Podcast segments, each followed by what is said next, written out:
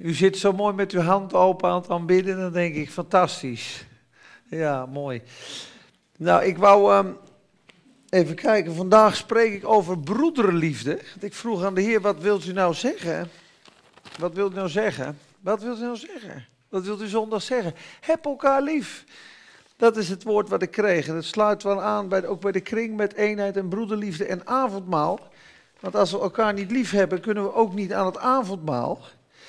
En toen dacht ik, ja, ik ben nou niet echt uh, de meest lieve uh, persoon op aarde. En ik heb ook nog wel eens moeite met broeders. Moet ik daar wel over spreken? Paulus natuurlijk zegt van, uh, ik spreek niet wat, Christus nog niet in me gewerkt heeft. Maar je moet nagaan, toen dacht ik, ja, maar ik heb broeders heus wel lief. Als ik weet dat de Heer me lief heeft. Dus er moet nog een onderbouwing onder. Dus vandaag gaan we kijken wat hij gedaan heeft. En dan wil ik hem koppelen naar de broederliefde. En je zult zien hoeveel dat er staat.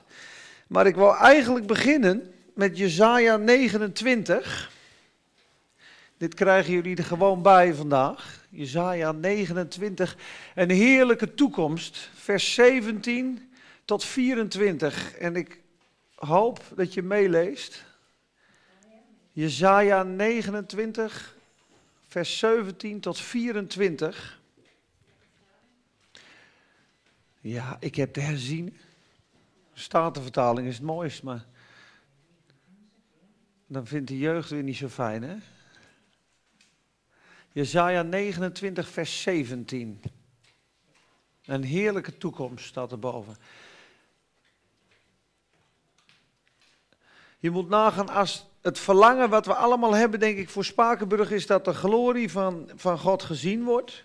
We waren vanmorgen aan het bidden, toen zei iemand, eh, eigenlijk zouden de, als de koning nou naar Spakenburg komt, is de, is de, zijn de poorten dan uh, open voor hem? Is de weg bereid? Het liefste als al onze harten wensen bij elkaar zouden doen, zouden we iedereen moet tot Jezus komen. Iedereen zou vervuld van de Heilige Geest moeten zijn en een heel Spakenburg zou één groot feest moeten zijn voor de Heer. Dat is toch wat we verlangen.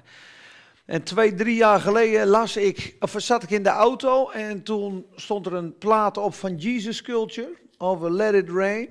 Refreshing rain. En ging over regen, regen, regen. Dus vanmorgen was het weer aan het regenen. Dus iemand gaf een woord over de regen. En toen dacht ik, oh ja, dat, dat zag ik toen ook. En ik zat in de auto en ik vond het heel mooi. En toen zag ik zo'n woestijn, zo'n gescheurde grond, helemaal uit elkaar gekraterd. Ik denk, ach, natuurlijk, daarom is er allemaal scheuring. Ze zijn zo droog als wat, joh. Die hele grond die valt uit elkaar. En hoeveel regen zou er dan wel niet overheen moeten vallen? Maandenlang van regen heb je nodig om die hele droge woestijn weer sappig te maken. Ik denk, ja, dan, dan klinken ze zo aan elkaar vast. Dan is eenheid eigenlijk helemaal geen probleem meer. Dus eigenlijk hebben we gewoon een uitstorting nodig van, van zijn geest. En toen kwam ik bij Jezaja 32. Er staat, totdat over ons uitgegoten wordt de geest uit de hoogte, dan zal het, de woestijn een vruchtbaar veld worden. En er zal recht wonen in de woestijn. En we zullen bloeien en bloeien en bloeien. En hetzelfde wordt eigenlijk hier gezegd, want die woestijn is de Libanon. En toen kwam ik dus bij dit stukje, Jesaja 29, een heerlijke toekomst. En dan zegt hij, is het niet nog een klein moment totdat de Libanon, de woestijn, zal veranderen in een vruchtbaar veld. En het vruchtbare veld zal als een woud beschouwd worden. Let op wat er dan gebeurt. Op die dag zullen de doven horen de woorden van het boek. En verlost van donkerheid en duisternis zullen de ogen van de blinden zien. De zachtmoedigen zullen blijdschap op blijdschap hebben in de Heer. En de armen onder de mensen zullen zich in de heilige van Israël verheugen. Want de geweldpleger zal omkomen, het zal uit zijn met de spotter. Allen die uit zijn op onrecht zullen uitgeroeid worden. Het hele gebied, moet je nagaan, de spotters, het is gedaan met de spotters in die dag. Wie onrecht bedrijft, die zal uitgeroeid worden. Zij die een mens schuldig verklaren om een woord en valstrikken leggen in de poort voor degene die voor het recht opkomt, die zullen weggedrukt worden. En dan zegt hij in het laatste vers, vers 24, wie dwalen in hun geest, zullen tot inzicht komen. Wie morren, wie murmureert, zullen de, aan, uh, de onderwijzing aanvaarden. Dat vond ik zo mooi toen ik dat las. Ik denk, hé, hey, wanneer gaan de ogen voor het boek open? Wanneer komt er openbaring? Wanneer komt er recht als de Heilige Geest uitgestort wordt? Als een machtige regen. En dat hopen we allemaal over dit hele gebied. Dus ik denk, uh, daar begin ik mee. Het is mooi om thuis uit te bidden, om over na te, denken. Ik vond die laatste wel mooi voor Spakenburgers. De murmureerders zullen de lering aannemen. Die dwalen in hun geest zullen tot inzicht komen. Amen. Dat is gewoon een tezijde, dat was een voorgerechtje. Vader, we danken u voor het woord van vandaag. Heer, ik dank u wel voor open harten en een open hemel. En ik dank u wel, Heer, dat dit woord levensveranderend voor ons allemaal zal zijn. Ik dank u dat wij lief hebben omdat u ons eerst lief had. Ik dank u voor wat u gedaan heeft aan het kruis. En ik bid, Heer, dat u het meer en meer predikt tot ons hart, tot onze ziel, Heer. Dat we zien hoe we verlost zijn, hoe intens we verlost zijn van de zonde, van de hel en van de macht van Satan. En overgebracht zijn in het koninkrijk van uw geliefde zoon. Verlost van de macht van de duisternis. Verlost van het graf, Heer. Heer, en staande met een loflied in ons hart voor uw troon. Alleen dan zijn we in staat om lief te hebben. Heer, het is allemaal uit u, door u en tot u. Zegen zo dit woord en verheug ons, Heer. Geef ons verfrissing en verkwikking in Jezus' naam. Amen. Amen. Nou, toen was ik in de voorbereiding en ik wil beginnen in 2 Korinthe 5. En toen viel mijn woord op iets prachtigs. Het is een prachtig principe. En het is een heel klein verschil, maar het is super, super krachtig. Want dat neemt alles van onze schouders af en legt het in de handen van de Heer zelf. En ik begin in vers 14, 2 Korinthe 5, vers 14. En ik wil lezen tot vers 18.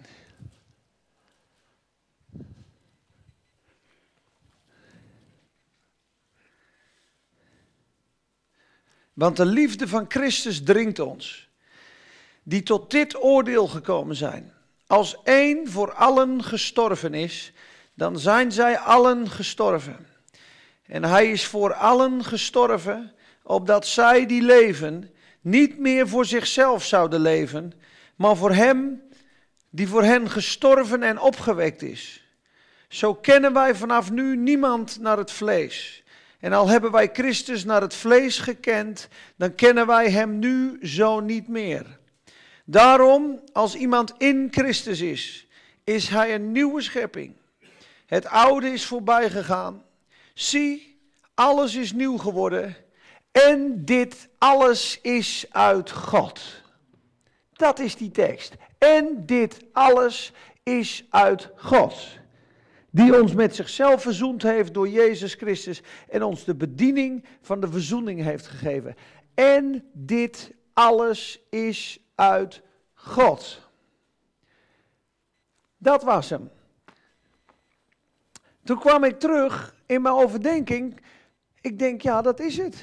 1 Korinthe 1 vers 30 staat het precies hetzelfde. Want uit hem, want door hem zijt gij in Christus Jezus, die voor ons geworden is, wijsheid van God, dus Christus is onze wijsheid, rechtvaardigheid, heiligmaking en verlossing.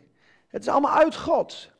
En Galaten 2 lees ik hetzelfde in vers 16. En er staat een heel klein verschil, dan moet je kijken hoe krachtig dit is. En daar moet ons geloof op gebouwd worden, mijn geloof ook op gebouwd worden. Want als het op onszelf gebouwd wordt, gaat het fout. Maar ook op ons geloof gaat het fout. Mijn geloof is niet de versterking van het bloed van Christus. Mijn geloof ontvangt de zegen van het bloed van Christus. Maar het is het geloof van Christus. Want ons geloof wankelt. Wij zijn niet dezelfde gisteren, heden en tot een eeuwigheid. Hij wel. En toen ik dit las, en ik heb het natuurlijk al vaker gelezen, maar dan word je weer aan herinnerd en bevestigd dat je gerechtvaardigd bent. Moest kijken, vers 16, gelaten 2, vers 16. Wetende dat een mens niet gerechtvaardigd wordt uit de werken van de wet, maar door het geloof van Christus. Dat staat er in de grondtekst. Niet het geloof in Christus, het geloof van Christus.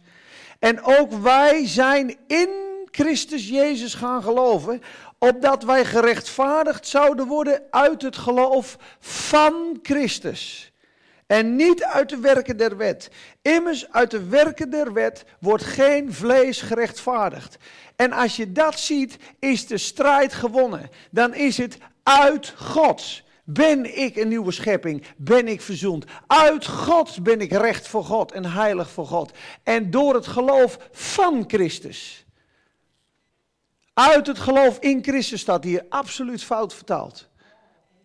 Absoluut fout vertaald. Er staat pistis Christos, geloof Christus. En die andere staat pistis aan Christus, geloof in Christus. Hier staat geen in tussen. Het is pistis Christos, Geloof Christus, het geloof van Jezus. Het is zijn geloof wat ons gerechtvaardigd heeft. En wie dat ziet en herkent, ontvangt die zegen. Maar het is niet mijn geloof wat het bloed van Jezus krachtig maakt. Het bloed van Jezus is krachtig. En door het geloof ontvang ik de zegen van dat krachtige bloed. Dat is geloof. En mijn geloof was ook vaak en is ook vaak gebouwd op mijn geloof. Benny heeft dat een keer genoemd, faith in your faith. Heb je nou geloof in je geloof of heb je geloof in Christus?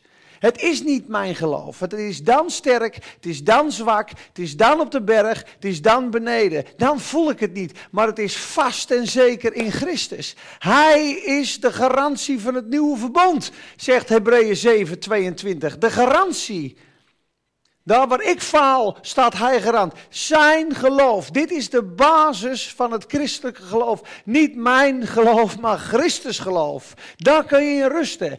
Al deze dingen zijn uit God. Die ons met zichzelf verzoend heeft. Wat zegt Johannes 15, 16? Niet gij hebt mij gekozen, ik heb u gekozen. Wat zegt 1 Johannes 4? Niet dat gij mij hebt liefgehad, maar ik heb u liefgehad. Opdat gij heen gaat en vrucht zou dragen en die vrucht zou blijven. Hierin is mijn vader verheerlijk dat gij veel vrucht draagt. Als God ons zo heeft liefgehad, dienen wij ook de broeders lief te hebben en ons leven te stellen voor de broeders. Dat is de onderliggende kracht van deze boodschap. En zonder dit kan je je broeder niet lief hebben. Kan je niet wandelen in die blijdschap. Daarom zag ik er als een berg tegenop. Ik denk, ja, ik doe een ander woord, broederliefde. Ben ik dan zo lief? Ik heb het wel eens, hè? op de markt, dan komt er zo'n liefde van God over me heen. Ik had het twee weken geleden vrijdag, ik weet niet waar het vandaan kwam. Het is genade, of er zijn mensen aan het bidden geweest.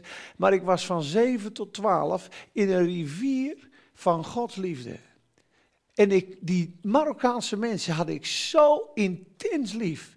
Normaal is het goedemorgen, of, eh, oh, dat is wel een lastige. En nu was het goedemorgen. Wat, wat fijn dat u er bent. En het was zonder moeite. Het was gewoon een stroom van Gods goede tierheid. Ik denk, ik zei echt, Heer, hier wil ik in leven. Hier wil ik blijven. Hier heb ik alles voor over. Zeg me waar wat er in de weg staat. Maar dit is het leven. Als het zo mag stromen. Als je zoveel liefde ervaart voor de mensen om je heen. Zonder moeite. Snap je? Maar wanneer dat stopt, wanneer dat geloof stopt en het hapert, moet je gaan persen. En dan komt die gedachte, ja, maar ik vind die persoon niet lief. Ja, maar je kan niet met je tanden op elkaar lief hebben. Dat kan niet. En dan word je gefrustreerd en dan raak je in de problemen. En eigenlijk voel je je heel ongelukkig. Want je kan het niet volbrengen. Je wilt wel lief hebben, maar je kan het niet uitwerken. En daarom is het geloof gebaseerd, het geloof van Christus. Dat is prachtig hoor. Dat is een heel klein verschil hè. Geloof in Jezus, geloof van Jezus. Iemand zegt, ja, wat maakt dat nou uit? Het is een wereld van verschil. Er is zelfs een 100 jaren profetie van iemand geweest, van 1950 tot 2040, van Bob Jones. En in 2020, 2010 tot 2020 werd dat hersteld voor de hele kerk. Het geloof van Christus. En 2020, 2030 wordt de family of God, de familie, de eenheid. 2013 werd het koninkrijk van God hersteld, zegt hij. Luister, die man heeft heel veel gezien en bijna nooit gemist. Dus ik zal niet zeggen, dit is absolute waarheid, maar ik geloof dat het zo werkt. En op een gegeven moment zegt hij, ik heb gezien tot 2040 Dat is wat hij zegt. Dat daarna komt de manifestatie van de zonen van God. Dan zullen alle mensen op aarde weer wandelen zoals God het bedoeld heeft. Zoals Adam wandelde in de vrijheid en zoals Petrus en Paulus in handelingen wandelen. Dat is het normale leven. We zijn daar nog lang niet. Kijk maar naar de broederliefde.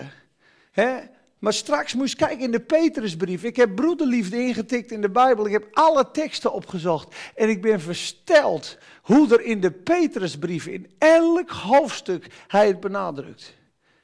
Ik denk, wat is dat toch belangrijk?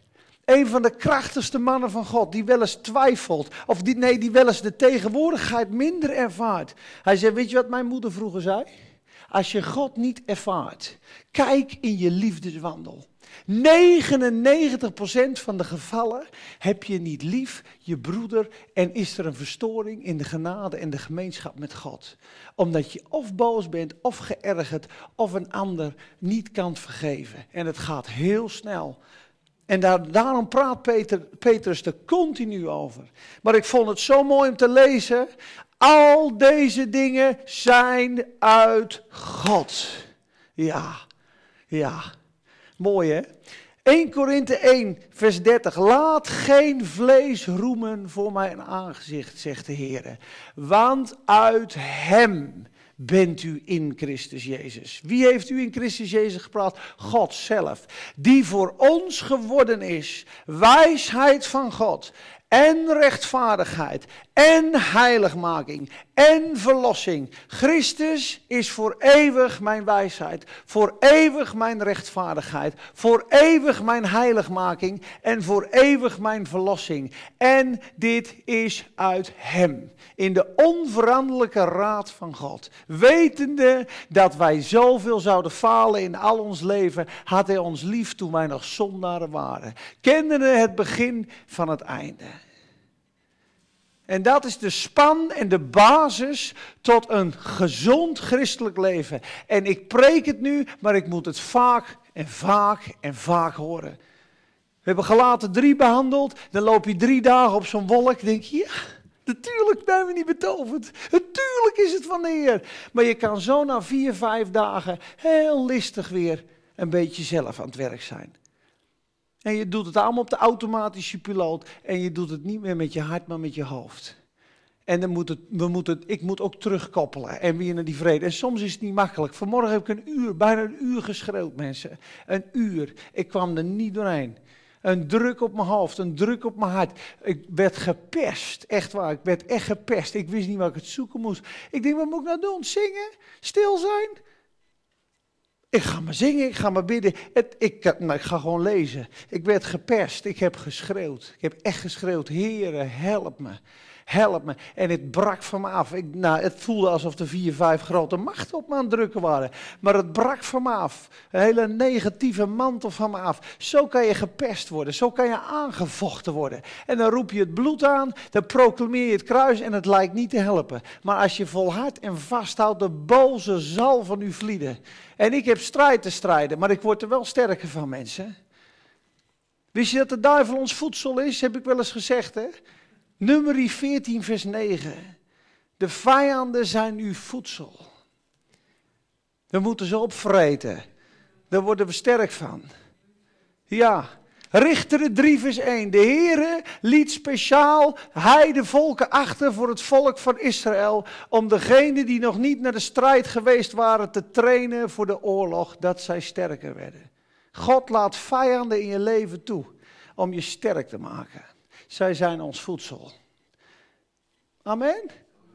Worden we sterk van. Gaan we van groeien. Halleluja. Nou, dit was het gedeelte wat ik wilde als onderbouw. En ik ga het nog een keer herhalen, want ik vind het zelf ook zo bemoedigend. Al deze dingen zijn uit God, die ons met zichzelf verzoend heeft door Christus Jezus, onze onvertredingen niet aanrekenende. Hij rekent ons de overtredingen in Christus niet aan. Amen. God heeft ons verzoend. Want het is uit Hem dat gij in Christus Jezus zijt, die voor ons geworden is, wijsheid van God en rechtvaardigheid en heiligmaking en verlossing. Wetende nu dat een mens niet gerechtvaardigd wordt door de werken der wet, maar door het geloof van Christus Jezus. Ook wij hebben geloofd in Christus Jezus, opdat wij gerechtvaardigd zouden worden door het geloof van Christus. En niet uit de werken der wet. Want door de werken der wet zal geen vlees voor God gerechtvaardigd worden. Door je best te doen word je niet gerechtvaardigd. Door je best te doen word je niet gezegend. Het is uit genade, het is uit God, het is het geloof van Christus. Amen? Amen. Dan hebben we in ieder geval een goed fundament. Dan wil ik gaan naar de broederliefde. En jullie kennen allemaal het gebod van de Heer Jezus. Ik geef u een nieuw gebod. Dat gij elkaar lief hebt. 13, vers 34, hoef je niet op te zoeken. Johannes 13, vers 34 lees ik even voor. Een nieuw gebod geef ik u, namelijk dat u elkaar lief hebt, zoals ik u lief gehad heb. Moet u ook elkaar lief hebben. Hoe hebt u ons lief gehad? Door voor ons te sterven aan het kruis. Dus als je echt gelooft wat de Heer voor je gedaan hebt en zijn leven stroomt door je heen, ga je ook voor je broeder aan het kruis. En dat is de volmaakte liefde, is volmaakt geworden in ons. En wij willen allemaal de heiland. Ik sprak van de week nog iemand op de markt. Ik vind het goed, Jezus is voor mij aan het kruis gegaan. En de rest ben ik afgehaakt. Ik zeg, maar je wil de Heer dus niet volgen als discipel. Hij mag niet je Heer zijn, maar je wil wel dat hij je heiland is. Ja, dat vind ik allemaal te moeilijk. Ik zeg, ja, dat vind ik allemaal te moeilijk. Ik zeg, maar we moeten toch, we moeten toch groeien. En je, ga je die genade ook doorgeven dan? Wat hij voor jou gedaan heeft, wat je bent, ga je dat ook doorgeven. Dat is het bewijs van de liefde. Dan wordt het getoetst. Ons geloof wordt beproefd. Hieraan erkent de wereld dat u waarlijk mijn discipelen zijt, omdat gij liefde onder elkaar hebt. Nou, die kennen we, en dat is het vers ernaast. Dus, dat is Jezus. Dan gaan we even naar Paulus. Wat zegt Paulus erover? In Romeinen 12. Onderlinge liefde, zegt hij erboven. Laat de liefde ongeveinsd zijn. Heb een afkeer van het kwade. Houd vast aan het goede. Vers 10. Heb elkaar hartelijk lief met broederliefde. Ga elkaar voor in eerbetoon. Ga elkaar voor in e- eerbetoon. Legt u op de gastvrijheid, zegt hij vervolgens. De een de ander uitnemen erachter. Ik ben niks en jij bent meer. Ik heb je lief. De liefde zoekt zichzelf niet. Wat een les. Dus Paulus. Nog een hele mooie. 1 Thessalonicense. Gaan een beetje surfen, daar kunnen jullie wel tegen. Moest kijken wat hier staat. Wat er gebeurt met je hart in die broederliefde. 1 Thessalonicense 3, vers 12 en 13. En dat bidt die Paulus gebed voor de gemeente, staat erboven. En u mogen de Heer doen toenemen en overvloedig maken in de liefde tot elkaar en tot allen, zoals wij dat ook zijn tot u, opdat Hij uw harten zou versterken om onberispelijk te zijn in heiligmaking. Voor het aangezicht van onze God en Vader bij zijn komst en bij de komst van de Heer Jezus Christus met al zijn heiligen. Dus de broederliefde versterkt je hart en geeft dat je onberispelijk bent in heiligmaking. Het zuivert je geloof en het zuivert je hart. En het maakt je klaar voor de komst van de Heer. Daarom zegt hij ook in Petrus, benaastigt u om in vrede van hem gevonden te worden, onberispelijk. Als je geschillen hebt met broeders, ja, we zijn toch vergeven, Jezus aan het kruis gestorven voor al onze zonden, amen. Maar toch zal hij de zonde tegen je broeders zal hij richten. Straks moeten we allemaal voor de oordeelszeten van de Heer verschijnen en moeten we openbaar worden. En de geschillen tussen broeders en zusters komen openbaar. En dat kost pijn en dat kost je een, kan je zelfs een stuk van je erfenis kosten. Of los je het vandaag op. Als iemand iets heeft tegen een broeder, ga naar hem toe en los het op. God gaat dat oplossen en richten, echt waar. Als je in onmin leeft met je broeders, zondig je tegen de wet van de broederliefde. Andrew Murray legt dat heel mooi uit. Er is, de Bijbel spreekt toch ook over, hij zal geen vergeving hebben in deze tijd, noch in de toekomende eeuw. Er is een vergeving in de toekomende eeuw die betrekking heeft op het koninkrijk van God. hoe we straks met Hem regeren, hoe we over engelen spreken en hoe we zullen zijn voor Hem. En hebben we daar een onberispelijk hart vol broederliefde of hebben we ruzie op dat moment? We zijn zijn kind, maar die ruzie zal gericht worden. Word je tot, kan je tot schaamte gesteld worden. Dat zijn heftige dingen en dat is ook de Bijbel. Daarom spreekt Jacobus toch, wie barmhartigheid gedaan heeft, zal ook een barmhartig oordeel krijgen. Dat is een heel ander oordeel. Dat heeft niks met hemel en hel te maken.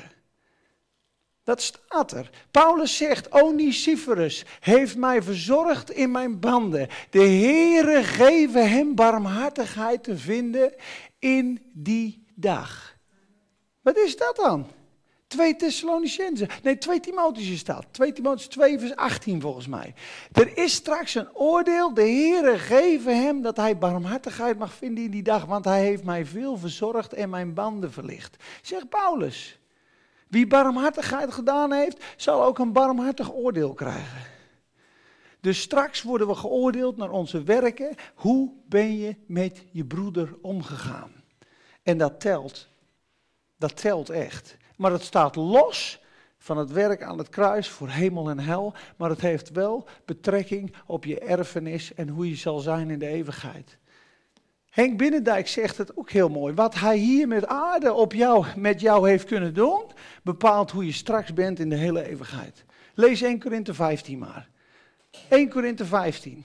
Hoe je gezaaid bent, in oneer word je in heerlijkheid opgewekt. In zwakheid gezaaid, in kracht opgewekt. Daarom staat het toch ook in 1 Korinthe 3, hij gaat naakt in als door vuur heen. Hij leidt schade aan zijn ziel. Dat is iemand die is gered door de genade van God, maar heeft zijn levenswandel niet onder de heerschappij gesteld van Jezus.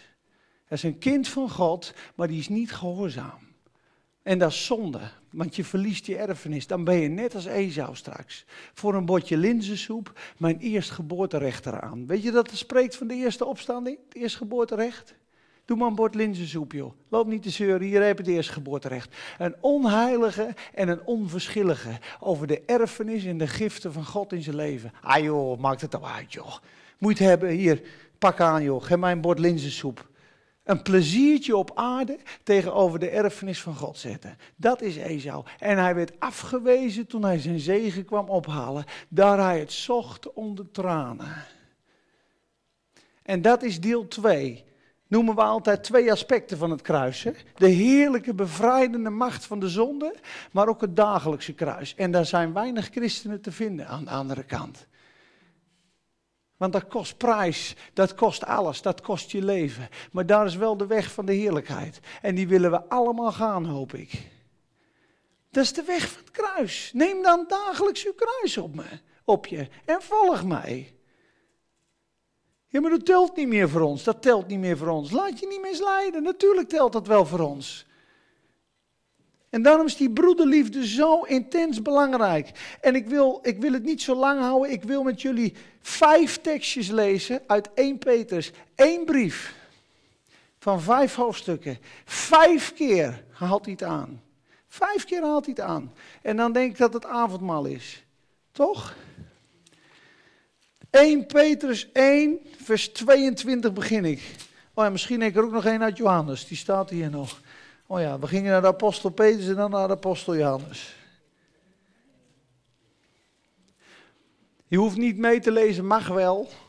Ik kan ze ook opschrijven. 1 Petrus 1, vers 22, de eerste keer. Nu dan, nu zielen gereinigd heb in gehoorzaamheid aan de waarheid door de geest, leidende tot ongeveinsde broederliefde.